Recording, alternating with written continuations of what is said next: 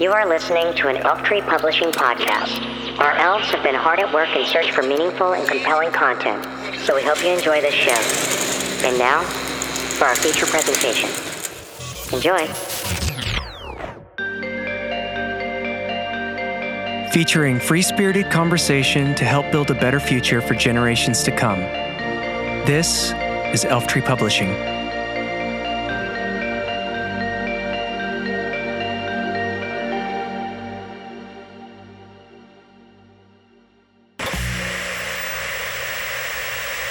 Been taught and grown up with, you know, we were always taught to be fair and balanced and show both sides of a story and let the viewers decide. And that has just completely gone out of the window. It is not what journalism is about. It never has been. And it's a very, very dangerous precedent. Who are these people that are deciding what's information and what's misinformation? You know, who are they to dismiss scientists, eminent scientists and doctors who question the official narrative and say it's misinformation? I mean, since when did science stop? Since when did people stop reviewing it and asking questions and debating it?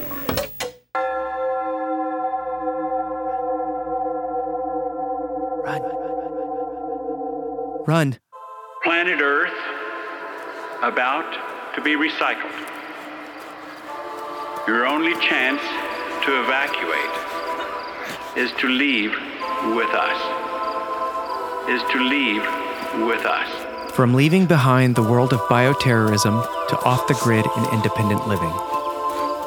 You're listening to Exit the Cult.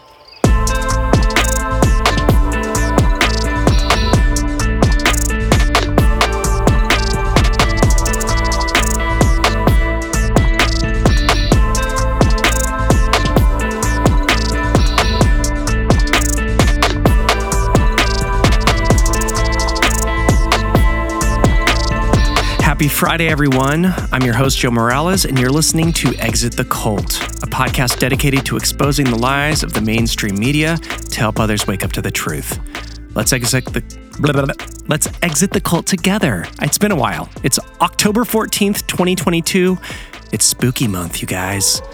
I want to welcome all of our new listeners and thank all of you who have been listening since the beginning. You guys, we broke 1,000 downloads. We've broken 1,000 downloads of this show with zero advertisements, zero marketing dollars, zero outside teams pushing this into the cosmos. It is just me and you doing this show. You guys spreading it word of mouth. Organic. It's beautiful. It's a beautiful thing. It's good to be back, you guys. I've been going through my own little bit of a great reset, pun intended, where I finally got into a new house and I've got my studio set up again. I am literally back in action, you guys. So it took me a while. The transition from Los Angeles to Milwaukee was quite a roller coaster. If you've listened to the past shows, you understand. But I'm a big boy. I'm here and I'm ready to rock. So welcome to the show. We're going to get into our cult of the day. For this little segment of our show, we go into a cult and we feature one crazy, crazy cult per episode. So if you listen back on all the past shows, you are going to get a little bit of a quick, kind of a Cliff's Note education on some of these cults. But today we're going to be talking about the Sullivanians, aka the Upper West Side cult, from The Gothamist. Inside the rise and fall of a 1970s Upper West Side cult. 2643 Broadway, next to Metro Diner today. On the evening of July 29, 1985, members of a mysterious group called the Sullivan Institute broke into and terrorized an apartment at 100th Street and Broadway. Dressed in dark colors and stocking caps, some beat the tenants with sticks, while others slit open mattresses and smashed the sink, toilet, and television set. It was a coordinated revenge attack intended to send a message to the group's neighbors, who allegedly started the drama by spilling paint on the Institute's wall. Oh no, oh no. After the raid, the pillagers returned to their 7-story co-op at 2643 Broadway. Quote, We were prepared for them to invade, says Paul Sprecher, a member of the Sullivan Institute for over a decade. We had security down at the front door to make sure they would be duly chastised. I don't remember, I think one guy showed up to complain and he was manhandled. You can't manhandle the willing. Just kidding. Okay. Well, it's kind of true. Let's continue on. The paint splatter that started the ordeal is still visible today on the brick wall just above the Metro Diner on 100th and Broadway. It is perhaps the last physical reminder of a psychotherapy cult, informally known as the Sullivanians, that once had 500 members living in three buildings on the Upper West Side. The paint is still there today. Sprecher, who now works as Sprecher, I think it's Sprecher. I think I'm pronouncing his name wrong. I said Sprecher, like he's a Sprecher of the Lord.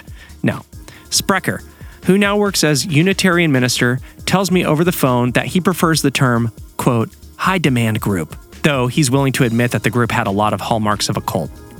For one, there was the chimerical leader, Saul B. Newton, a veteran of the Spanish Civil War, who founded the Sullivan Research Institute in 1957 with his wife, Dr. Jane Pierce. A Marxist, of course. Do I even need to say it? The second you find out about these cults, you're always just like, the horrors of these people. How can? And then all of a sudden you go, oh, they were a communist. Oh, they were a Marxist. And then literally the people that are controlling this country in the United States, that this is who they are. The same types of people. It's a cult. Anyway, let me continue on this article. I digress. A Marxist with no formal training as a therapist, Newton sought to create an alternative to the traditional nuclear family, which he viewed as the root cause of social anxiety.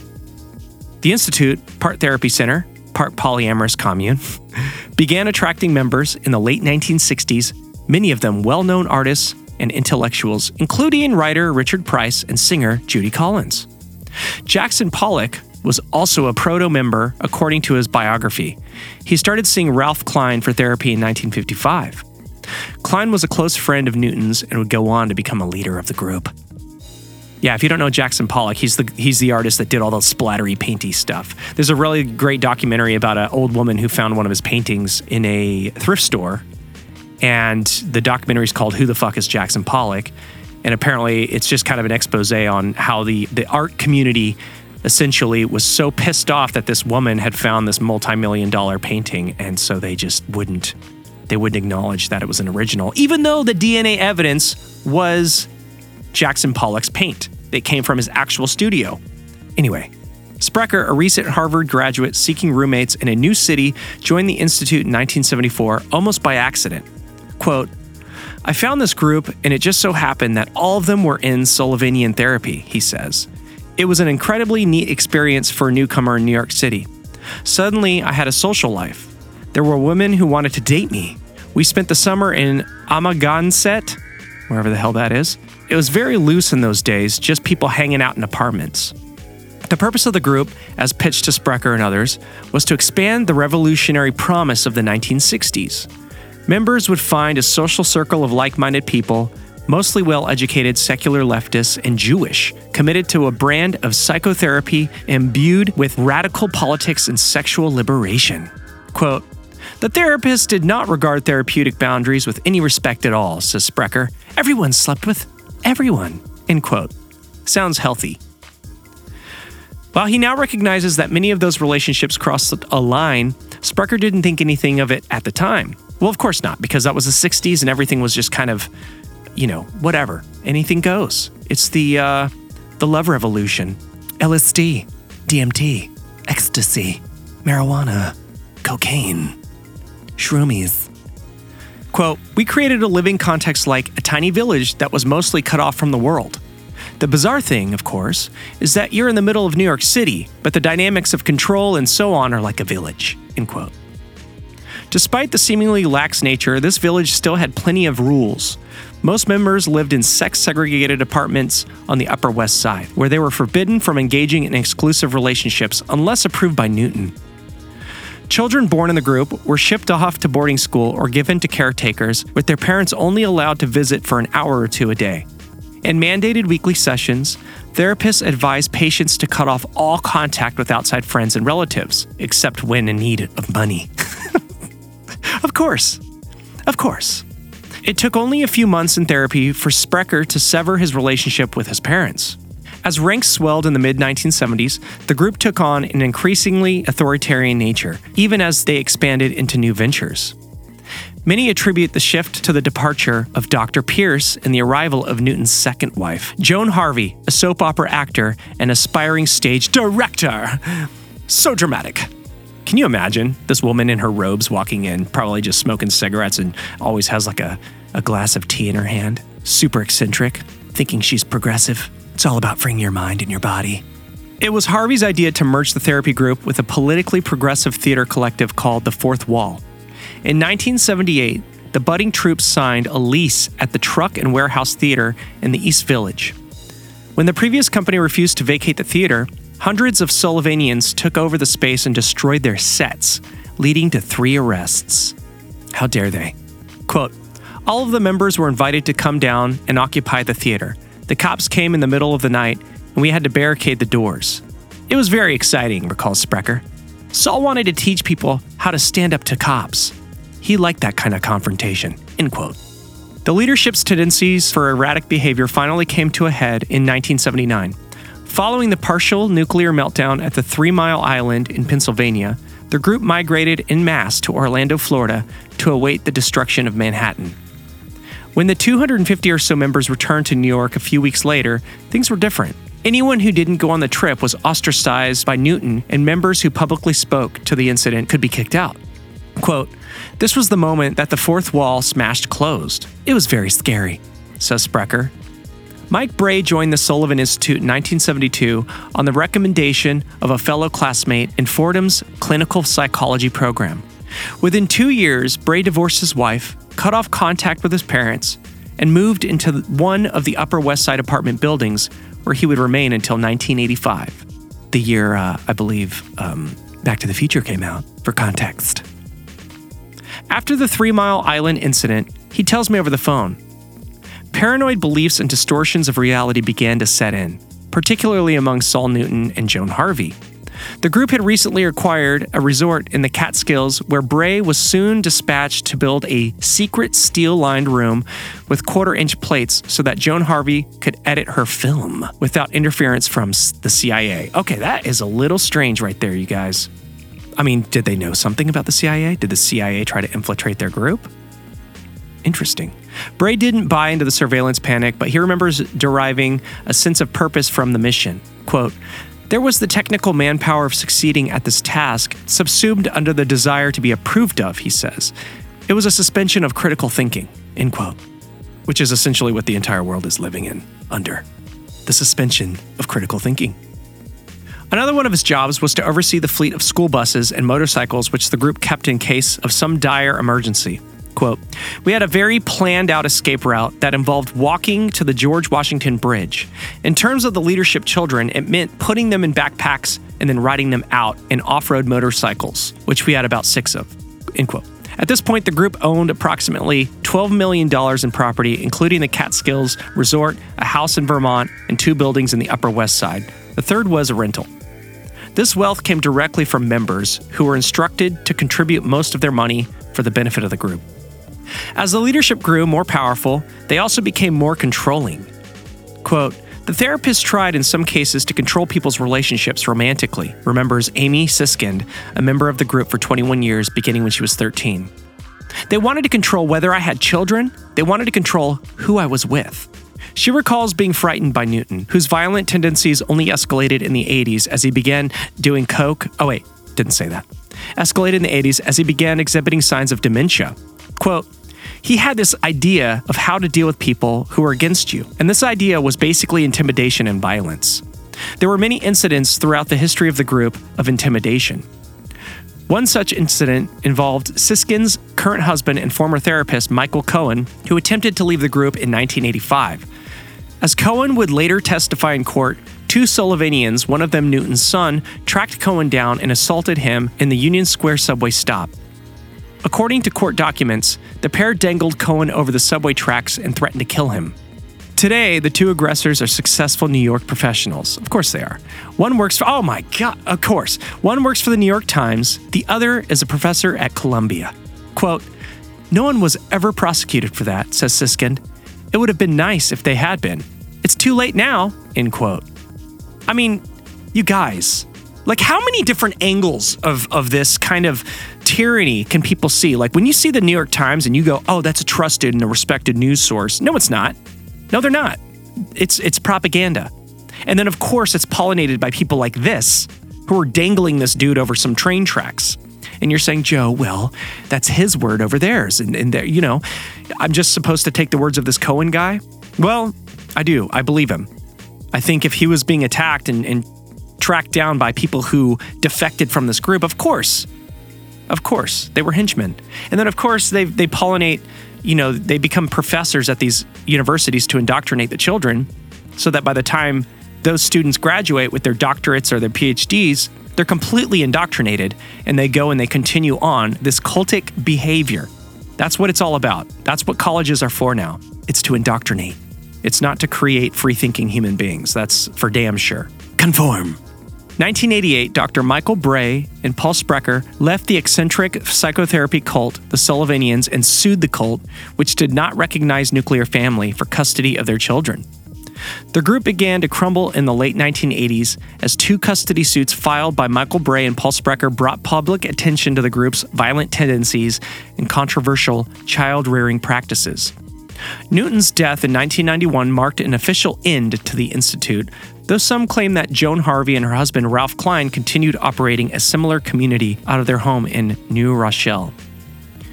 With the exception of an academic book published by Amy Siskind in 2003, almost nothing has been written about the Sullivan Institute, Fourth Wall community in the years following its dissolution. A few longtime residents of the neighborhood have vague memories of the group, but otherwise it's been mostly forgotten. Most of the surviving ex-members are in their 60s or 70s by now and are understandably wary of discussing this chapter of their lives. Yeah, because they're all rich and they're all like living in their little liberal bubbles, voting Democrat. Joe Biden, Kamala Harris. Anyway, that's enough of this. I don't really care about this cult anymore. I thought it was going to be a little more interesting than this. A little more controversy, more murder. So I apologize. This one was boring. But some key takeaways are, it was interesting that that guy that dangled the dude over the tracks is now working at the New York Times and one's a professor at Cambridge. It's a pure example of how these Marxists and communists sneak their way into the institutions. Who would have thought? You are listening to Exit the Cult, only on Elftree Publishing. Enjoy. Enjoy.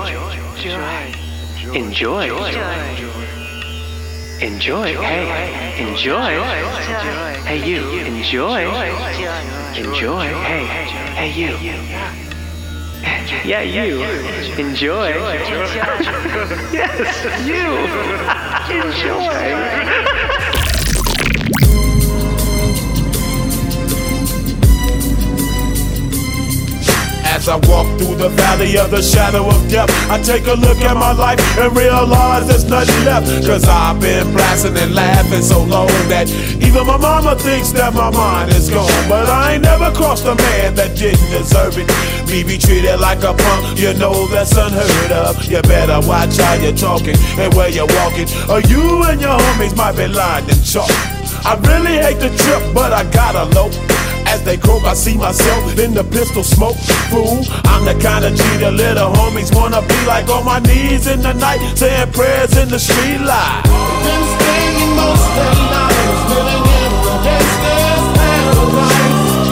Been standing most of the night, living in the gangster's paradise. As most of you know, this past week, the tragic death of Coolio rippled across the globe. From the New York Post, Coolio revealed he had 5 grandkids just a month before his death. Beloved late rapper Coolio was very much a family man before his sudden death at the age of 59 this week. The Gangsta's Paradise hitmaker often gushed about his life not only as a father but as a grandfather.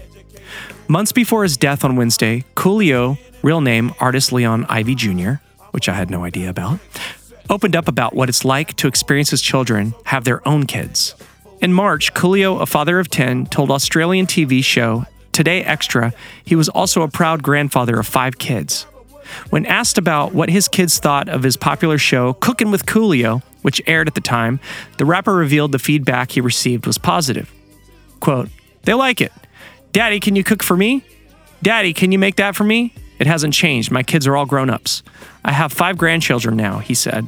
He was then asked what his grandkids thought of his successful rap career, which saw him win the 1996 Grammy Award for Best Rap Solo Performance. Coolio said that while his grandchildren haven't figured it out yet, he did hope that they would be involved with music in the future. If that doesn't make you feel old. The rapper's official cause of death is pending, though cardiac arrest is suspected. I wonder if he was jabbed. Paramedics attempted to revive Coolio with CPR when he was found unresponsive at a friend's Los Angeles home, according to TMZ. So here's this crazy interview on Hip Hop Uncensored podcast. This is Coolio predicting his death in his last Zoom interview. And so I thought this would be a wild clip to share. Listen to this. I've seen some crazy shit. I've seen some crazy shit, bro. I've seen some shit like, wow. I've seen some shit that made me go, what the fuck? Is this really happening right now? Conversation about the gatekeepers real, you know, the rituals, things people got to do, blood sacrifice thing. You know, I don't know if you got into all that, but can you kind of go there, being as though you were in the belly of the beast in the music industry? I read about all of that, and I only can say my truth, and you would think that with the height of success that I had and the things I was able to do, the amount of records I sold, and actually the amount of, I don't want to say political power, but the amount of social power that I was able to achieve, you would think that I would be a prime candidate for so we could say, we could call it something, for to be a member of the Illuminati or a member of the elite society or whatever. You would think that they would come at me. And I think they did it sideways though. Nobody never got at me directly and said, we want you to join us and we're doing this. That's never happened. But I will tell you, I've had motherfuckers come at me on some weirdo shit, like on some gay shit. I've had motherfuckers come at me on some, oh, you should do this type shit. And I was like, what? Man, why the fuck would I do that? Wow. That made no sense. I view that as being inhuman. I view that as I would never do that. So, and then right when it was some things that I was trying to do that I felt were important, things that I felt would help other people, shit started happening to me. Went to jail. For some bullshit. Got convicted. Well, not necessarily convicted, but because I didn't do no time, no real time, but little shit started happening, you know? And I didn't even address the shit really, because who the fuck? When you know, and when you're a celebrity, bro, when something happens, whether it's true or it's not true, once it's been said, for most people, it's true, because people don't do research to find out if something is true about a person or not. Whatever they hear, they deem it to be truth. So I didn't go hard on, I didn't do that, I didn't do this, I didn't do that. That never happened. I just let the shit die down, continued on with my life. Also, I'm at a point right now in my life where there's a lot of shit I know that I want to tell people. It's a lot of things that I want to teach, but I'm afraid. I'm gonna be honest with you. I'm scared because I got 4 grandchildren, and I got children that are in this world. I got people I care about, and I got people that I care about that don't necessarily believe what I believe. Yeah. I have no fear of death. And I think that those that would oppose my beliefs, they've probably done enough. If somebody's after me or if somebody's watching me, then they know enough about me to know that I have no fear of death. So killing me don't mean shit. It just confirms that what I said was true. Hmm. But I do have a fear of them hurting my family. So I'm glad about certain things. I don't talk about everything I know because I don't want nobody in my family to be hurt. You know what I'm saying? I don't want nothing to happen to my people. And if I owe them anything, I owe that to them. I owe them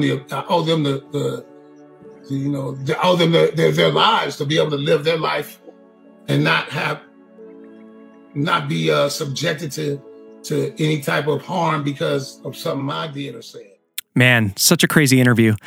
Yeah, it just kind of goes to show you how serious these powers are in these shadows. And most people are like, oh, that's a conspiracy theory.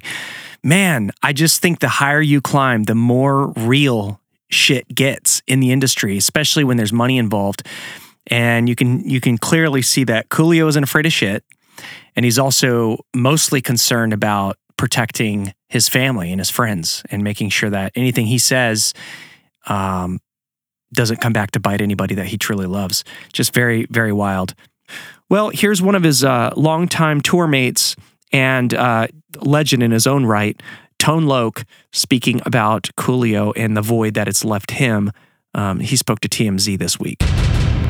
Oh, and for those who don't know who Tone Loke is, here. So be my queen, if you know what I mean, and let's do the wild thing.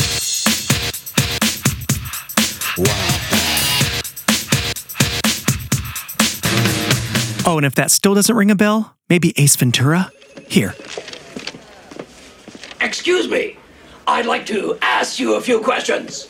God, this is not the time, Mace. If Einhorn come down here and see me talking to you or your ass, I'm history. I think I can keep him under control, but you'll have to tell me who's working the snowflake case. Hey, I can't do nothing for you on that. My hands are totally tied. All right, that's it. Now it's my turn. 5 minutes alone. That's all I need. Come on. Better look alive. Einhorn's on her way down. Ooh. Come on now, Ace, please, man, please. What's the matter, Emilio? Afraid I'll make a stink? Huh? Come on. All right, Aguado's working the case, all right? Aguado? Good call. Look here, we're just a little busy right now with murderers and burglaries and drug dealers and things like that. A missing dolphin isn't exactly a high priority. Oh, now you've pissed him off. Please give me a break, man. I can't hold him much longer. My boss is coming, man. Okay, look.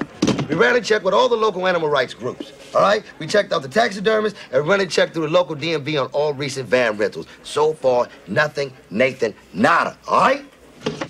Any unusual bets being made? Of course there's bets being made. It's a Super Bowl. Okay, here's the TMZ interview. Look, man, hey, seeing you is, we love you, man. I got to know, though, man. I know you've been doing... You do shows with Coolio all the time. That's right. And I gotta know, like, what's that? What's it been like? I know, there's got to be a big void, because you guys, am I incorrect in saying that? No, you are absolutely correct. I would say myself, Young MC, and Rob Bass probably do the most shows with Coolio. Period.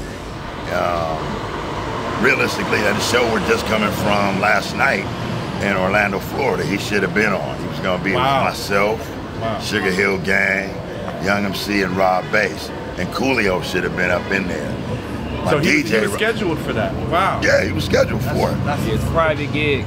My DJ right here is missing, Coolio to the fullest. I mean, of course, because he really hangs out with his drummer and his bass player. This is the behind the scene, the part that nobody else sees. Right. So Coolio is heavily missed by us, you know what I'm saying? Because we love Coolio, man, that's my boy. And he did, you know, something for me. He performed for my brother's funeral about 16 years ago. Wow. Him, Shock G, and Young MC for free. So I will never, ever forget that about Coolio, man. He's got a special place in my heart for doing that. He did it out of nowhere just because he loved my brother. So now, I thought that was cool. Now he's like, he was particularly like this fun energy, this like unique like wild spirit. He was wild. In hip hop, there's not another. I mean, wild. No, he was unique. What, always clown. Is there anything you can share, like, you know, like a story that only you guys know? I mean, like we could, but we can't tell y'all. You know what I'm saying? We got that backstage story. We can't tell y'all. Oh, yeah, you know what I'm saying? All the stuff. Yeah, man. We got that backstage scoop. We can't tell y'all all the stuff we really, really know. Yeah, you can't replace Coolio, man. You can't replace him. I love the 90s. It's going to really miss Coolio. I love the 90s, man. We've been doing that tour for over 6 years, and he's been one of the main attractions. And, you know, we're going to miss him, man. Yeah, man. We're going to miss him. See you when we get there. See you when I get there, homie. Yes, sir. Yes, sir. You know what I'm saying? Peace out, man. That's major love to Coolio. Yeah. Hey, well, listen, man. He was set to do this, like, on a whole other thing. In Vegas, like a Vegas residency, yeah, with this company that does like. I mean, I don't know if they, you know, what I'm saying, if that was really true or not. I did. Yeah, a we show did with that. Them, we did that. So I don't know if that Vegas that was going to happen, thing, right? Yeah. Yeah, we did that. I mean, you know, I don't know if that was he said to do it. We'll find out when we asked his manager in a little while, but you know, he's a performer, man. He did all over. He goes everywhere. Wait, so we gonna miss him. Can you tell me something though, like specifically, like when you step on stage right now? Yeah. Like knowing, like yo, like last night, like walk me through it. You get on stage. Is that in the back of your mind, like still, like right now, like man, like always, like you step out there and you're like, can't wake up in the morning. Always. You don't go to sleep at night without something like that being on your head, because this is like a close relative. This is somebody who we used to seeing every week, you know what I'm saying? If not every other week, we are used to seeing him. I mean, seriously, man, for the past 5 years, for the past 20 years, every other week, every 2 weeks at the most, you know? So we're used to him. I don't know how many people can really, you know, go through and say they're doing shows or done shows with Coolio, but I'm here to let you know that we do shows. We've done a gang of shows with Coolio, a whole lot. So he will be missed by us, you know. We were just with him.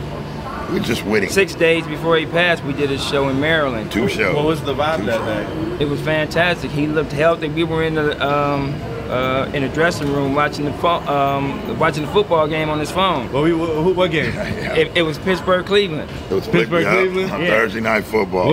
What was his energy like? His energy was fantastic, man, because Tone forgot his speaker. Yeah, and he brought me in the dressing room, and Coolio brought it back to the hotel for him. Yeah, that's the homie right there. Yeah, he did. Yeah, I was like, oh man, I don't know what I'm gonna do without my speaker. Dude, we chill with those guys. He brought back my speaker for me. Thank God. All the time, man. Thank God. So to miss him, being from Compton too, I'm from Compton, you know, first rapper from Compton to win the Grammy, first rapper from Compton to win the American Music Award. My boy had achievements, man. You know, he employed black men, and now it's like. What do you think his legacy will be? Because I feel like people, obviously, everyone just thinks like, you know, that's not fair. A lot of people have that, the gangster's paradise, like embedded on them, right? Like it's like that's Coolio to them. But like, what do you think his true contribution to hip hop, like if you could boil it down, is? I mean, you know, basically, if you were to boil down with his contribution, he had hit records, bottom line. He got his foot in the door. I mean, what contribution can you have to hip hop if you got hit records? Him personally is very smart. He's very hood-like, but he's extremely smart. And he always stayed as real as hell. And that's one thing I do dig about Coolio. I mean, you can be in the middle of Mississippi, you can be in New York or North Dakota, anywhere, you're gonna be Coolio. And that's the one thing that I must say I dig about him. And you didn't even know that until now that he's gone. I respect that even more about him.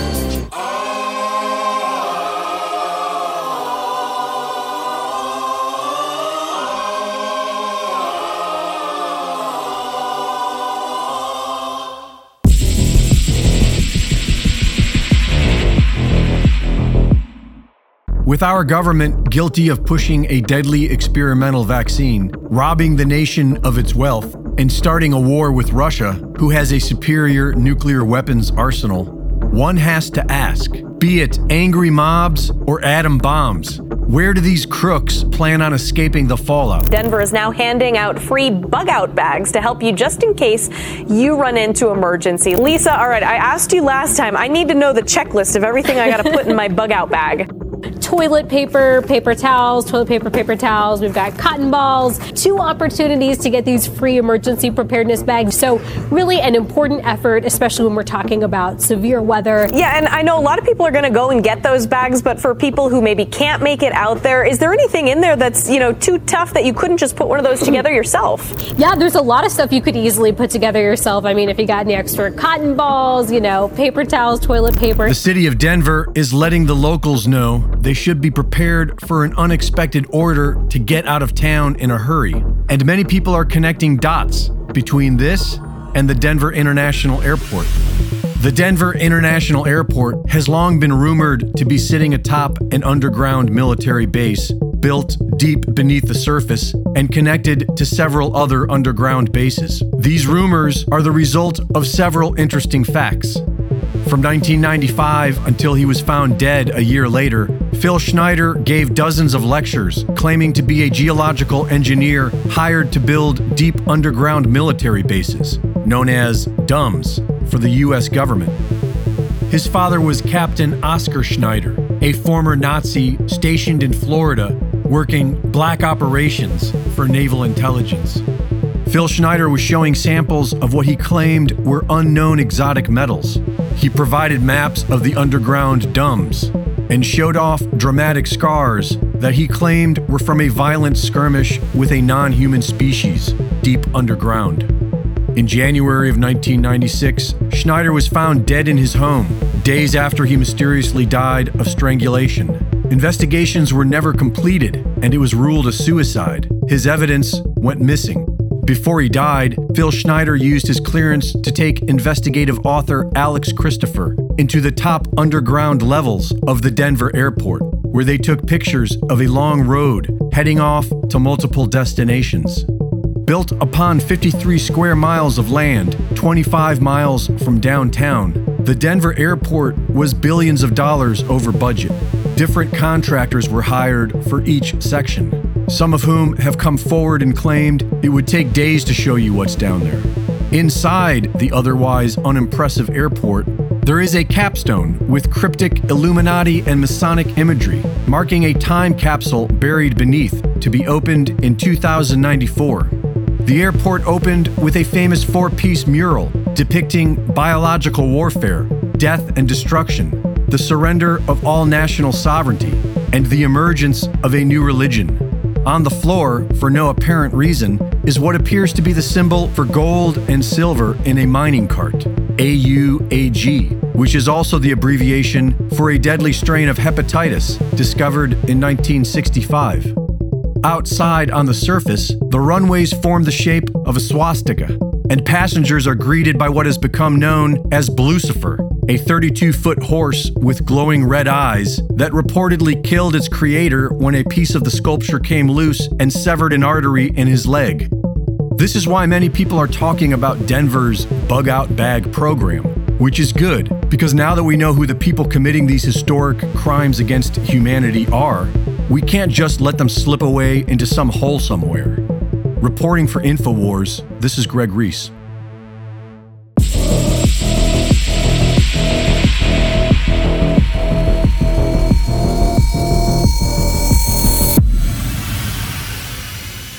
So an interesting conversation that I had with one of my best friends a few months ago, he left me a message because we were talking about the Denver airport. And he mentioned that he met this older gentleman who's an artist who knew Luis Jimenez, the man who created Blucifer and was killed by it. And there's a little more to the story than what you can really find on the internet. And so I thought this would be so amazing to kind of share this story, because there's nowhere else that I've heard this. At least in my research, I have not found anything else that kind of gives this kind of an insight.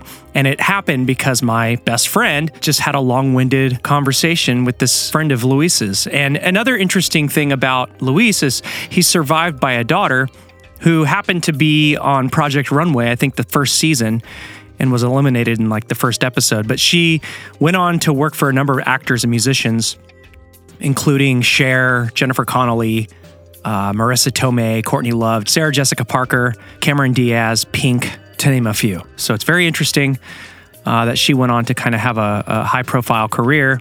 But rest in peace, Luis Jimenez.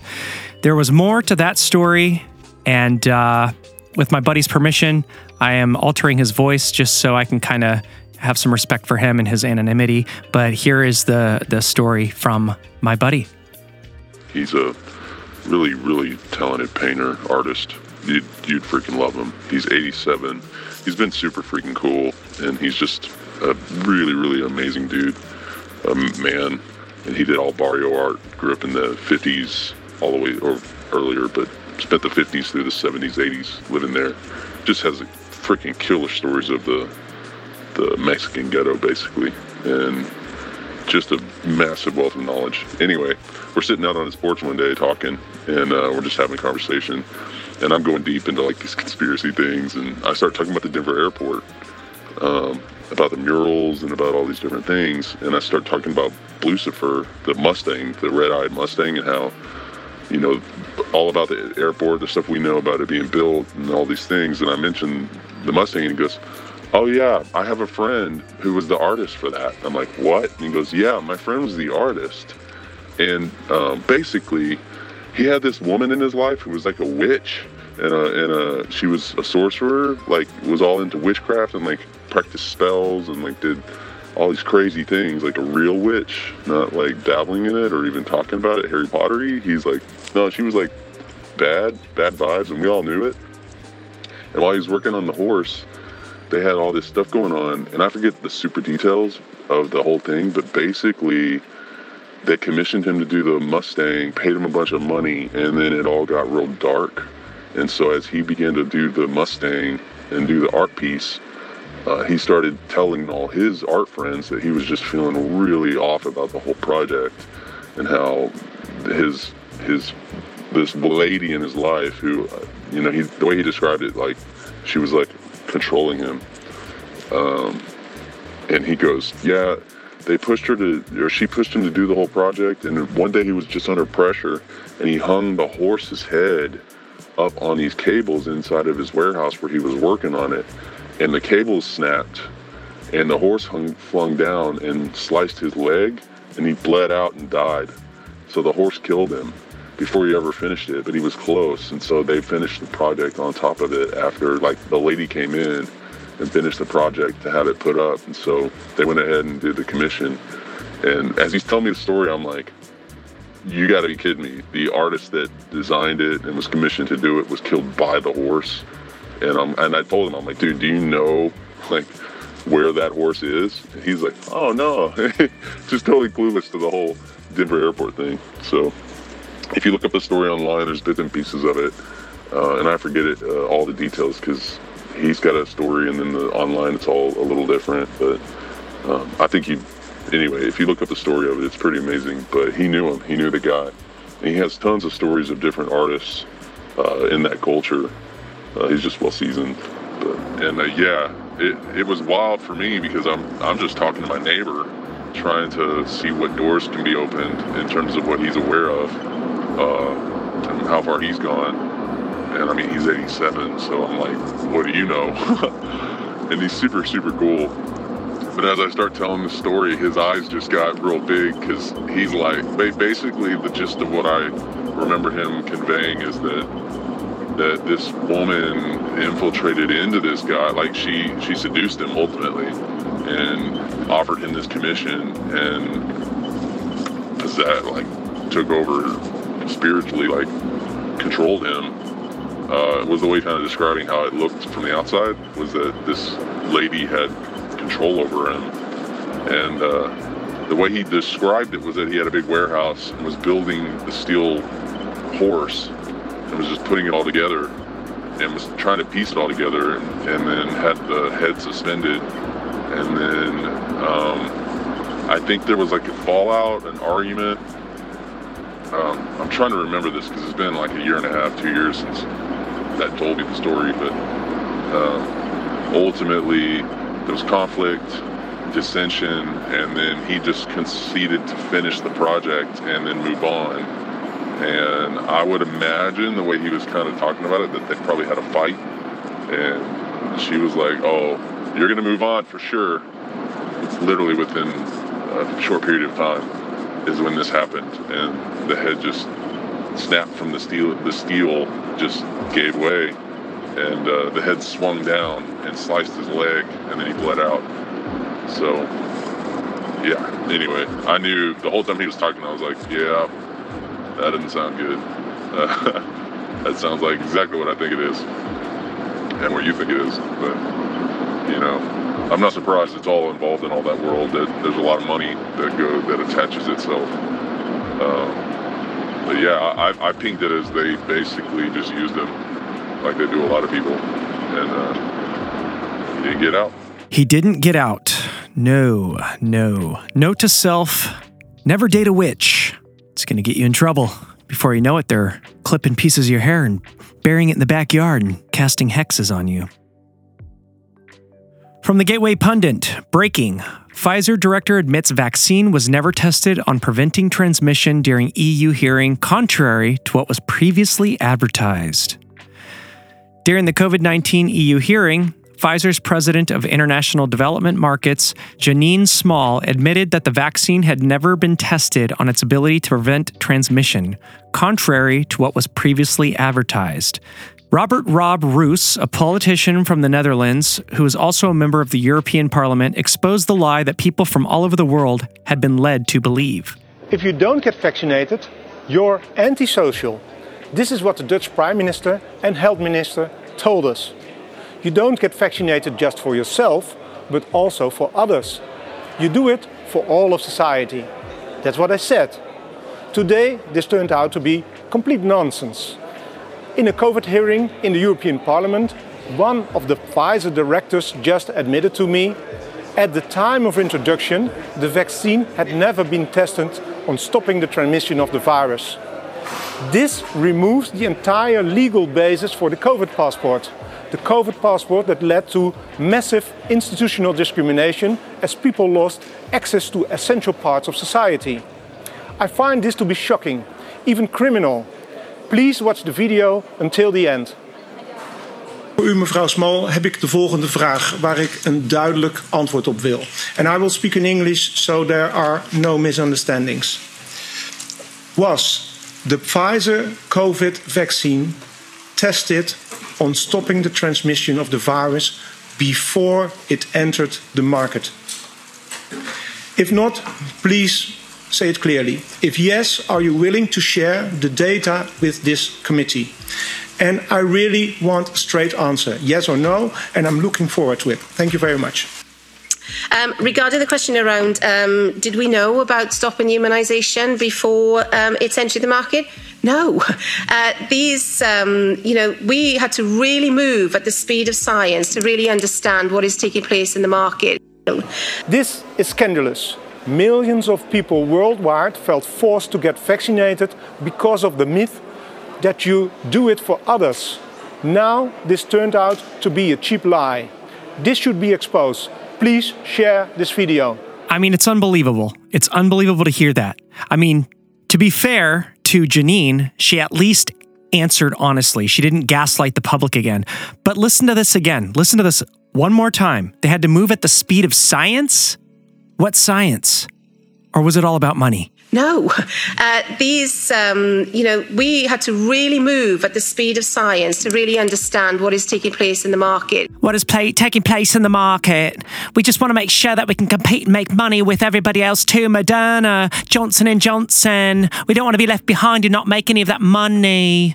These people are sick. They should all be held accountable. They should all face military tribunals, global tribunals for their crimes against humanity. period. From thehighwire.com, Twitter censors Florida Surgeon General Dr. Ladapo, then backtracks after public backlash. The Florida Department of Health, the FDH, conducted an analysis through a self-controlled case series, a technique originally developed to evaluate vaccine safety, and just announced some shocking results. In a press release discussing the findings of the study and announcing the new mRNA COVID-19 vaccine guidance, FDH wrote, quote, "This analysis found that there is an 84% increase in the relative incidence of cardiac-related death among males 18 to 39 years old within 28 days following mRNA vaccination," end quote. Alongside the study's publication and findings, the state's Surgeon General, Dr. Joseph A. Ladapo, has recommended against males aged 18 to 39 from receiving mRNA COVID-19 vaccines. Quote, "Those with pre-existing cardiac conditions, such as myocarditis and pericarditis, should take particular caution when making this decision," end quote. A link to the study and a short description of it posted to Twitter by Dr. Ladapo was promptly deleted from the social media site because it violated the Twitter rules, according to the company. Yet, after prompt public backlash, Twitter capitulated and reinserted the tweet. This was the tweet. "Today, we released an analysis on COVID-19 mRNA vaccines the public needs to be aware of. This analysis showed an increased risk of cardiac-related death among men 18 to 39. Florida will not be silent on the truth." And then he's got a link to content.govdelivery.com, and that is where the study was performed. You can look at that data. I will add it in the show notes. It's unbelievable that Twitter, even for a second, thought that, oh, we're going to go ahead and censor this guy based on actual science. I mean, you just heard this Janine chick from Pfizer saying, "Oh no, we did not. No, we just wanted to compete in the market." These people are sick. As the information comes out, it's only going to become more and more clear that there is some massive, massive fraud going on. This entire jab campaign is going to go down in history as the greatest fraud in medical history. The greatest. It's going to surpass anything we've ever even imagined. It's going to eclipse anything that Joseph Goebbels from Nazi Germany was doing when he was experimenting on the Jews during World War II. I mean, this is going to eclipse everything that happened in Africa, stuff that the Gates Foundation was doing when they were testing on all these freaking young girls over in Africa and all these different tribes and stuff over there. And this, it's just really sick. Out of these troubled times, our fifth objective, a new world order can emerge, a new era. We have before us the opportunity to forge for ourselves and for future generations a new world order, a world where the rule of law, not the law of the jungle, governs the conduct of nations. When we are successful, and we will be. It is a big idea, a new world order, a world in which there is the very real prospect of a new world order. And that's why I wanted to speak to you today about the new world taking shape around us, about the prospects for a new world order now within our reach. There's a need for a new world order, but it has different characteristics in different parts of the world. The affirmative task we have now is to actually create a new world order. It's about the future of Europe and a new world order. After 1989, President Bush said, and it's a phrase that I often use myself, that we needed a new world order. India and China are clearly becoming part of our new order. So, in conclusion, ladies and gentlemen, a new world is emerging. It is a new world order. I think its task will be to develop an overall strategy for America in this period when really a new world order can be created. It's a great opportunity. It isn't just a crisis. Good evening, everybody. President Obama and British Prime Minister Gordon today calling for a new world order to tackle our global economic crisis. and the president outlined his vision of a new world order in which the U.S. would participate fully. We've got to give them a stake in creating the kind of world order that I think all of us would like to see. We have before us the opportunity to forge for ourselves and for future generations, when we are successful, and we will be. When we are successful, and we will be.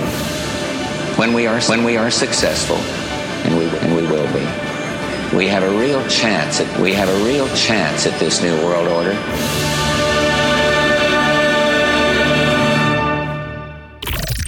When we are successful, and we will be, we have a real chance at this new world order. Are you guys enjoying the new world order so far? That's the world we're living in. This is their absolute experiment on humanity, and it sucks ass.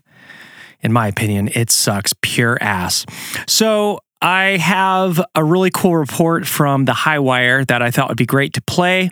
I often listen to this podcast, very informative on vaccine injuries and things like that, and just... Dale Bigtree, the guy who hosts it, has just been crushing. But he had a show titled Former Sky News Exec Directs New Film on Vaccine Injuries. He speaks with former Sky News and ITV chief Mark Sharman, who has been one of the few brave oppositional voices in mainstream media to come forward against the assault on humanity. It's well worth your time. Here's that report. I want to continue changing the world in every way possible. Sure, we have the legal side, but media is really, I think, obviously because I'm a media person, it's the most important thing that we can do. And I've said it time and time again. I was working at CBS on a medical talk show, The Doctors. I was a bit of a Trojan horse in there. I wasn't always buying the system. In fact, most of the stories I was doing was challenging the medical establishment because I had a hunch, based on the way I was raised, that some of this was bullcrap.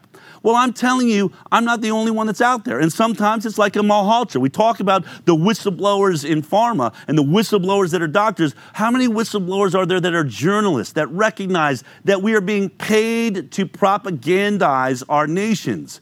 That is what is happening.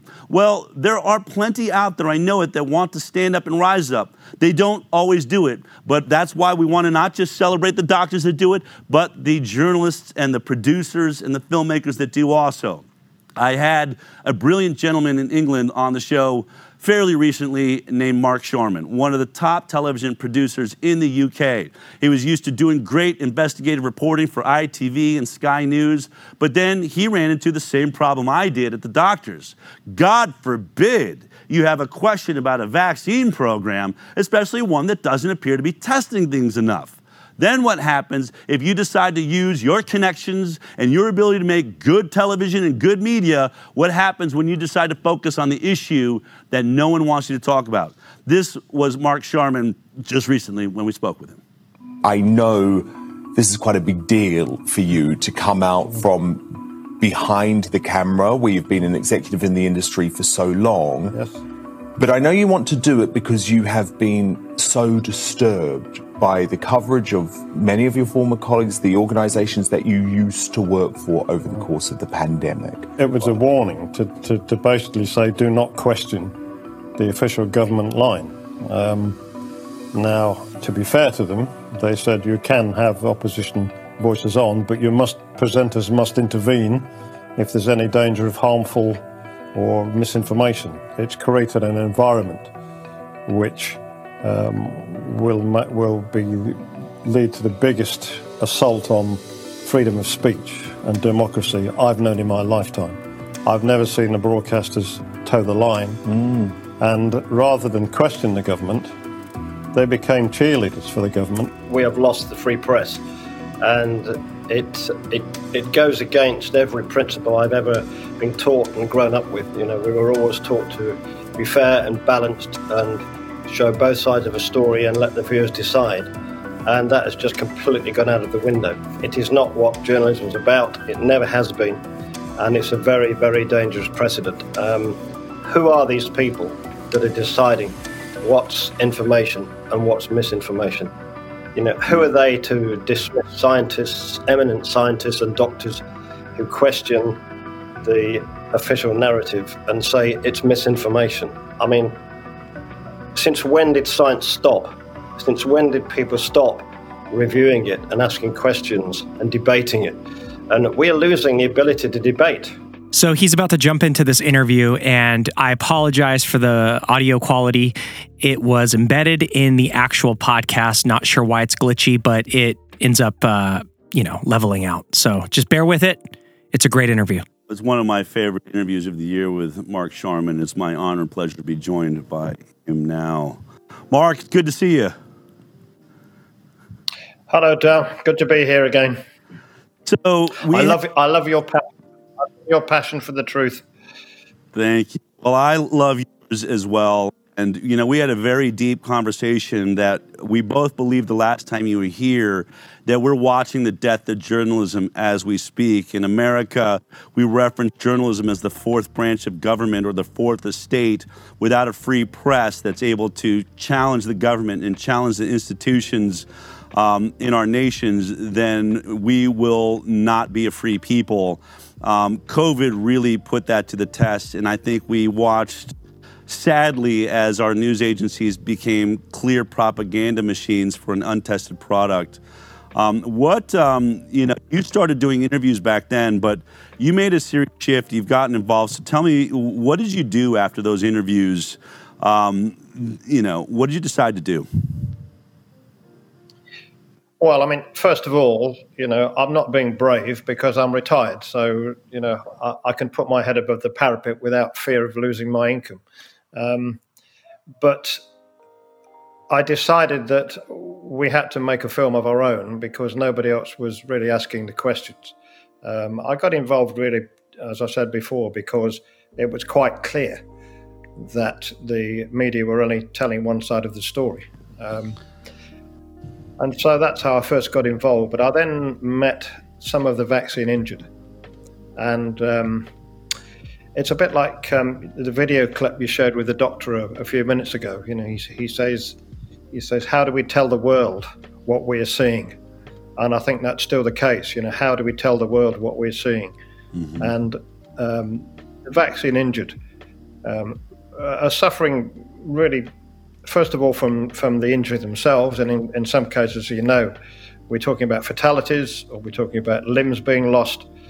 But a lot of the people that have just got constant pain and constant disability, which isn't actually always visible. If that wasn't bad enough, they're being ignored by the NHS over here, by doctors.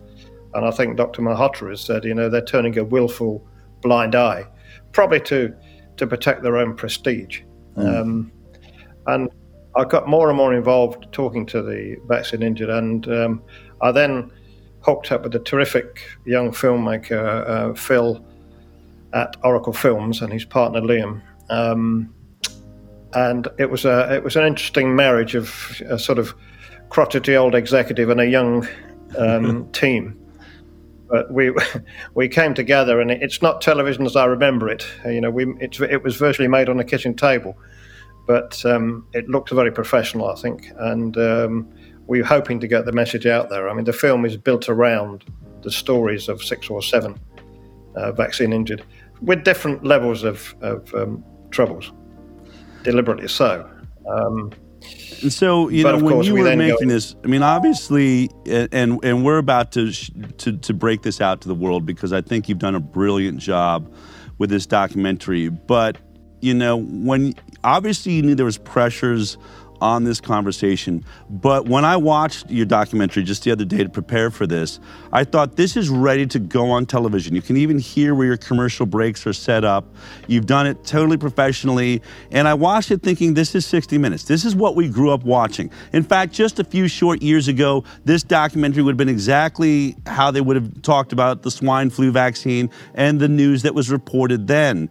Yet we, live in a different time now. So when you finish this, what was the response? I mean, you're still a television executive. I'm sure some of those places have changed, but you have sources, you have places you could go. I know I'm asking you a rhetorical question because I went through this journey with Vaxxed. When I went to all of my producer spaces, how do we get this out there? What did they say to you? I think in general, people I've talked to don't really believe you. That's the first problem. Mm. But I mean, I think that the difficulty is that there's no debate. There is no other side of the story. Now, it doesn't matter to me whether, well, it does matter, but if Dr. Malhotra and the like are wrong, actually that's not the point. They should be heard and the debate should be had. And, in my time in full-time broadcasting, we always looked at both sides of the story and left it to the viewer, really, to make their mind up. There was none of the preaching that now goes on. It's very difficult for me to see that. And we approached 2 or 3 companies, and individuals, and actually, in one case, somebody that had done a terrific expose of the Tamiflu and the swine flu. But in this case, they think the vaccine works. They're believing the science. But, as we all know, the science is not being questioned. So in the film, it's based around 6 or 7 of the vaccine injured, and we tell their stories. And you feel the frustrations for them. They just cannot get listened to and cannot get treatment. And, of course, there is no particular end in sight for them, which makes it even worse. And they're trying all kinds of self-help to try and alleviate the pain and get back some form of normal life. But we go on to look at the medical profession, the regulators, the drug companies themselves, the trials, and how accurate were they, how we arrived at an efficacy of 95% when in truth it was nothing like that. Right. But we also look at how our government, the UK government, were influenced by behavioural scientists, a type of process which has been described as unethical. Yeah. And we look at the media. And I think one of the most disappointing things for me is the BBC, you'll see in the film, actually say on air, we do not debate with anti-vaxxers. It's not our editorial policy, whether they are right or wrong. Now, that's the BBC who, like to think they've got this reputation for impartiality and fair and balanced reporting. We asked them about that, what happened to fair and balanced reporting, and they weren't prepared to comment. Wonderful. So it's really quite worrying. I mean, I just think, as I'm sure you do, this is just the tip of a control iceberg.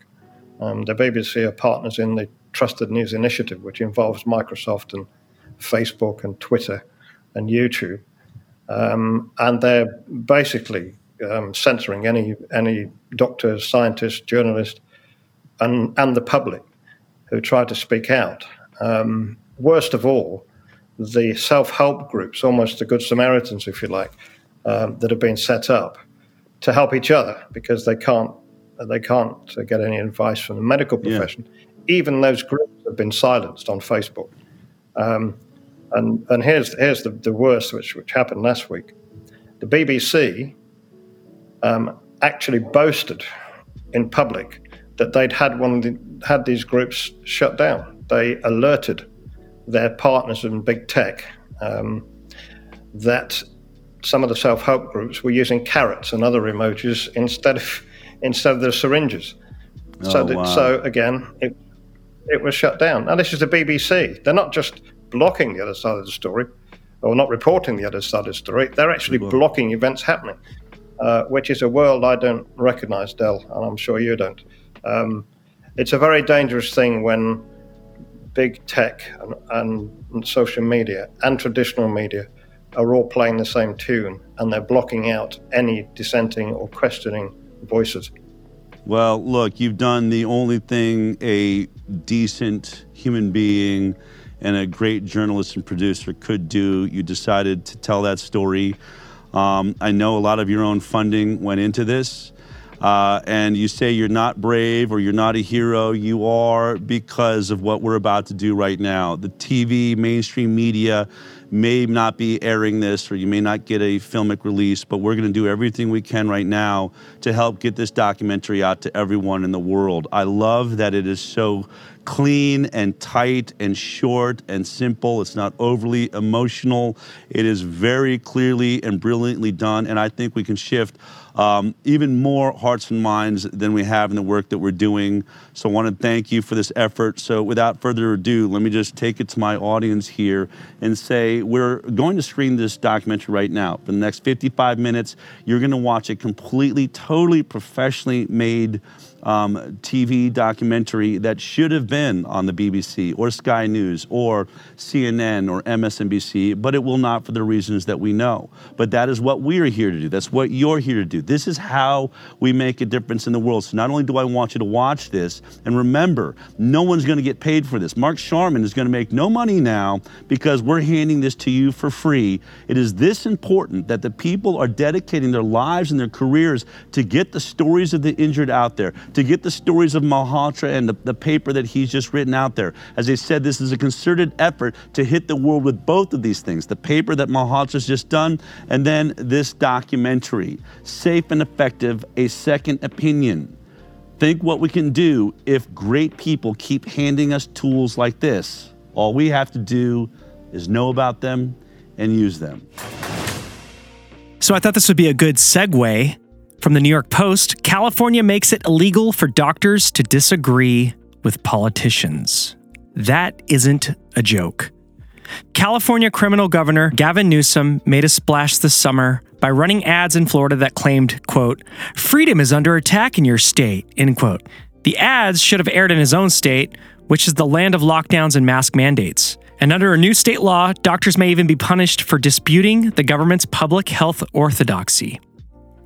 These experts are often wrong and loath to admit it, as we learned with pandemic government lockdowns. Yet California Democrats last month enacted legislation that empowers the state medical board to discipline doctors licensed in the state who, quote, disseminate misinformation or disinformation, end quote, that contradicts the, quote, contemporary scientific consensus, end quote, i.e., the World Economic Forum, the World Health Organization, the CDC, whatever those criminal cabals say, you must obey.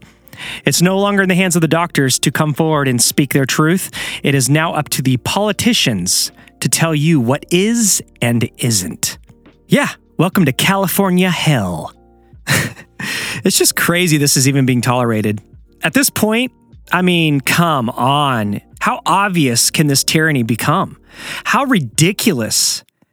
I mean, what? It's like we stepped into 1984 and it was like there was no real transition into that. It was just like, boom, we're there. We're now in 1984, and far worse than 1984, where these politicians think that they can dictate what information we can see. I mean, even this week, PayPal got busted because they were saying that they, you know, if you spread misinformation, they can kill your account and steal $2,500 out of your bank account. It's just ridiculous. PayPal, when people pay for stuff, just be the middleman, take your little cut, and mind your own damn business. People's opinions are not your problem. You are not the policeman of what you think misinformation is, unless there's someone else breathing down your throat telling you what to do. Highly likely.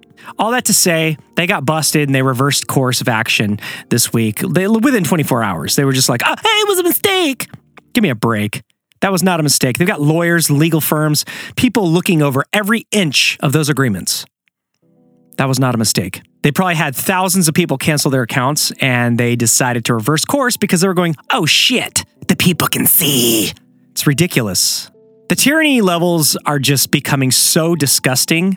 What do you do? Like, what can you say to somebody who doesn't see this yet? You just want to slap them and be like, hey, wake the fuck up. What? What? Wake the fuck up. We're boiling. Huh? It's sleeping. What? We're boiling. The water's boiling now. And then everyone's dead. It's the boiling frog scenario. Crazy. But that's where we're at. I mean, there's still a lot of people that just don't see anything wrong happening in the world. Everything's hunky-dory. It's wild. So I came across this hilarious, there's a great account called Libs of TikTok where they just basically repost insane leftist liberal content. They don't do anything else to it. They don't edit it. They just post what these people post. So here is a middle school teacher who sounds like a child complaining about a situation with one of her students because of pronouns. I had a fun little conversation with my students yesterday. For those of you who are new, I am very queer. I am non-binary and I use they, them pronouns, and my students know this. But yesterday... I mean, listen to this person. But yesterday... so annoying. But yesterday, I had some boys asking about it, and I explained to them, like, here's how you use it. Here's an example. We use it in the English language all the time. And they respond with, well, if you're a man, then I can be a woman. And so I looked at him and I said, okay, do you want me to use she, her pronouns for you? And he goes, no. And I responded with, okay, so you're just saying that to hurt my feelings then. She's talking to a middle school kid.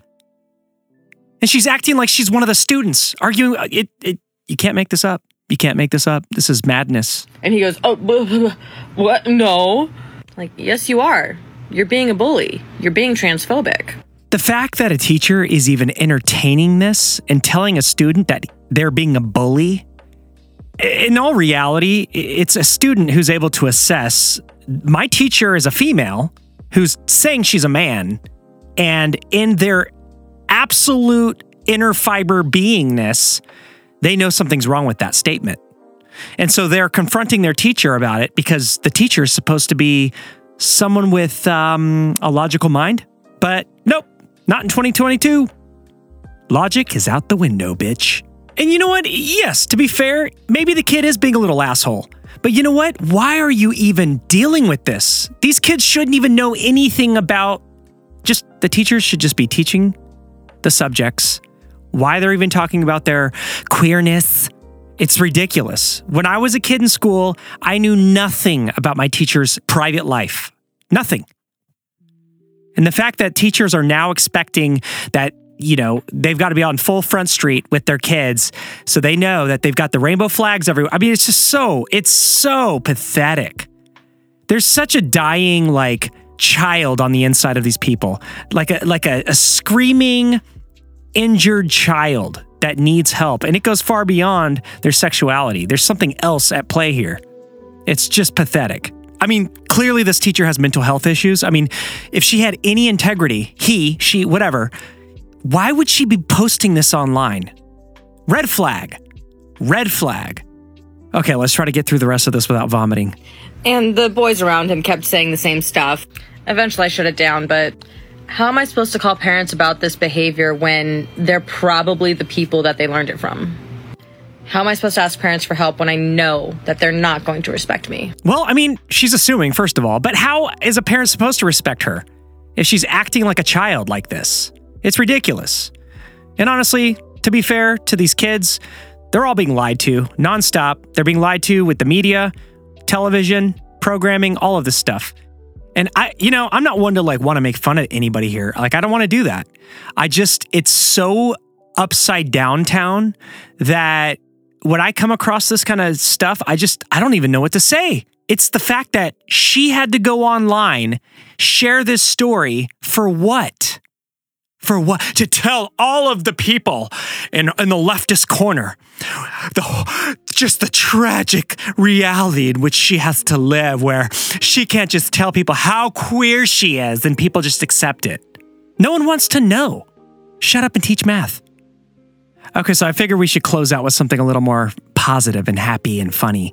I follow this guy named Alex Stein on Instagram. He's on all the socials and all that. He goes by Primetime Stein.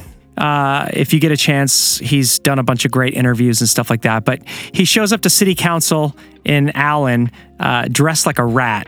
And this video is titled, Ronnie the Rat Speaks at City Hall for Trans Species Awareness. He's a troll genius. Next, I have Ronnie Thurrett. Rat. Sorry. He's dressed like a rat. I'm Ronnie. How you guys doing? Hello, council.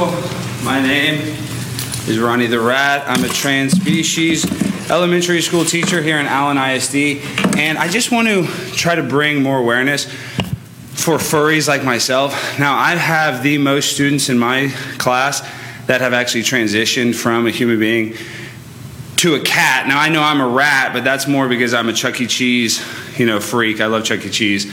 I've spent a lot of time there, but that's why I like rats. But this is the problem, is we have a lot of trans inclusivity in other cities like Frisco. They're doing pride parades at a lot of churches.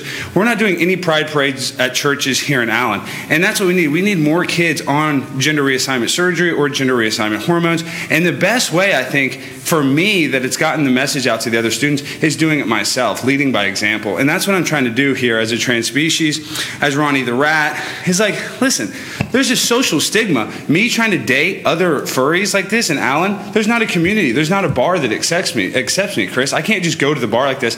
I get made fun of. And that's the same thing that's happened to my 9-year-olds, my 10-year-olds. If they feel more comfortable being a cat, I don't mind putting a litter box in the classroom that lets them defecate in there. That's what I think is important. And should I tell the parents? No, we shouldn't tell the parents. These kids can make decisions at 10 years old. Like, their parents shouldn't be involved. That's what makes me so mad, is I get all these parents that are mad at me because I oftentimes buy these costumes for these kids, and the kids go home in the costume, and the parents come back, and they yell at, scream at me, and they say, we don't want you to sexualize our children. They call me the G word, G-R-O-O-M-E-R, which is basically like the N-word. And it's just a terrible description of who I am. I'm trying to help young kids be themselves. If they want to be a cat, if they want to defecate in a litter box, I'm all for that. I'm talking to the principal. I'm trying to get the cafeteria tables on the ground so that the kids are able to eat more ergonomically on fours like an animal. This is what we need to do. We need Allen to be more inclusive. Right now, we're suffering from a lot of bigotry. And so I'm Ronnie the Rapping Rat, so I want to end on a little rap. Yo, my name is Ronnie, I am a rat. If you talk crap, I'll get the gat. Get the booster, test it on 8 mice. I don't really care if you got lots of lice. I'm a pimp on a blimp, teaching my kids their gender. We can cut it off, throw it in a blender. Gender reassignment surgery is the key. It will set you free. Get a mastectomy. To me, I love when you cut it off, then you can be the boss. I'm a teacher, not a preacher. God is fake, the earth evolved from pond scum. Two rocks smashed together, that's how we got here. Ronnie the Rat, don't grab the gat. I don't really care if you sit in the front or the back. The indoctrination is super strong. You can come to class in your little thong. I don't care what you say. Gotta vaccinate the straight, gotta vaccinate the gay. And that's what I'm sad. I'm sad that I was not one of the 8 mice that Dr. Anthony Fauci chose to test the booster on. So I have a lot of sorrow. I have a lot of things that I'm upset about. And I just want to bring awareness to Ronnie the Rapping Rat. You guys can do this. We can get more kids to become trans species, and we can get more gender reassignment surgery for 9-year-olds. Thank you. Thank you guys very much. Primetime Stein on Instagram. Thank you guys. And there couldn't be a better way to end the show than that. So I want to thank Alex Stein, Greg Reese at InfoWars, The High Wire, Elftree Publishing, and of course you, our badass listeners here at ETC. If you have any questions or comments about the show, please reach out to us at exitthecult@protonmail.com or visit exitthecult.com. You can support us at Patreon. You guys, this is a one-man operation. I could absolutely use your help financially to keep this show going. There's a lot of money that goes into this kind of stuff. People don't really realize. But if you want to support and be one of our executive producers, hit me up, exitthecult@protonmail.com. And I would love for your support. I would love it. I would love it. I would cry. As always, be sure to check out the description for show notes and links to articles and videos featured in the episode. Be sure to subscribe to the show over on twitch.tv. Yes, I got a twitch.tv channel now, Exit the Cult, where I will be doing some occasional live shows in real time. It's going to be fun. Rest in peace, Coolio and Angela Lansbury. You will be missed. Have a killer weekend and don't be a killer!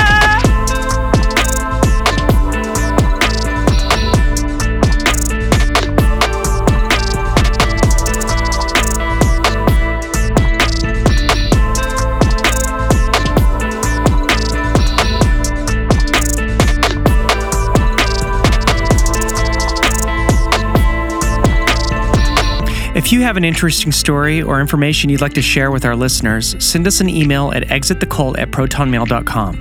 Please help support the show by becoming an Exit the Cult member over on our Patreon page for exclusive content and bonus episodes. Tune in to new episodes on Apple, Spotify, or wherever you listen to podcasts. Thanks for listening.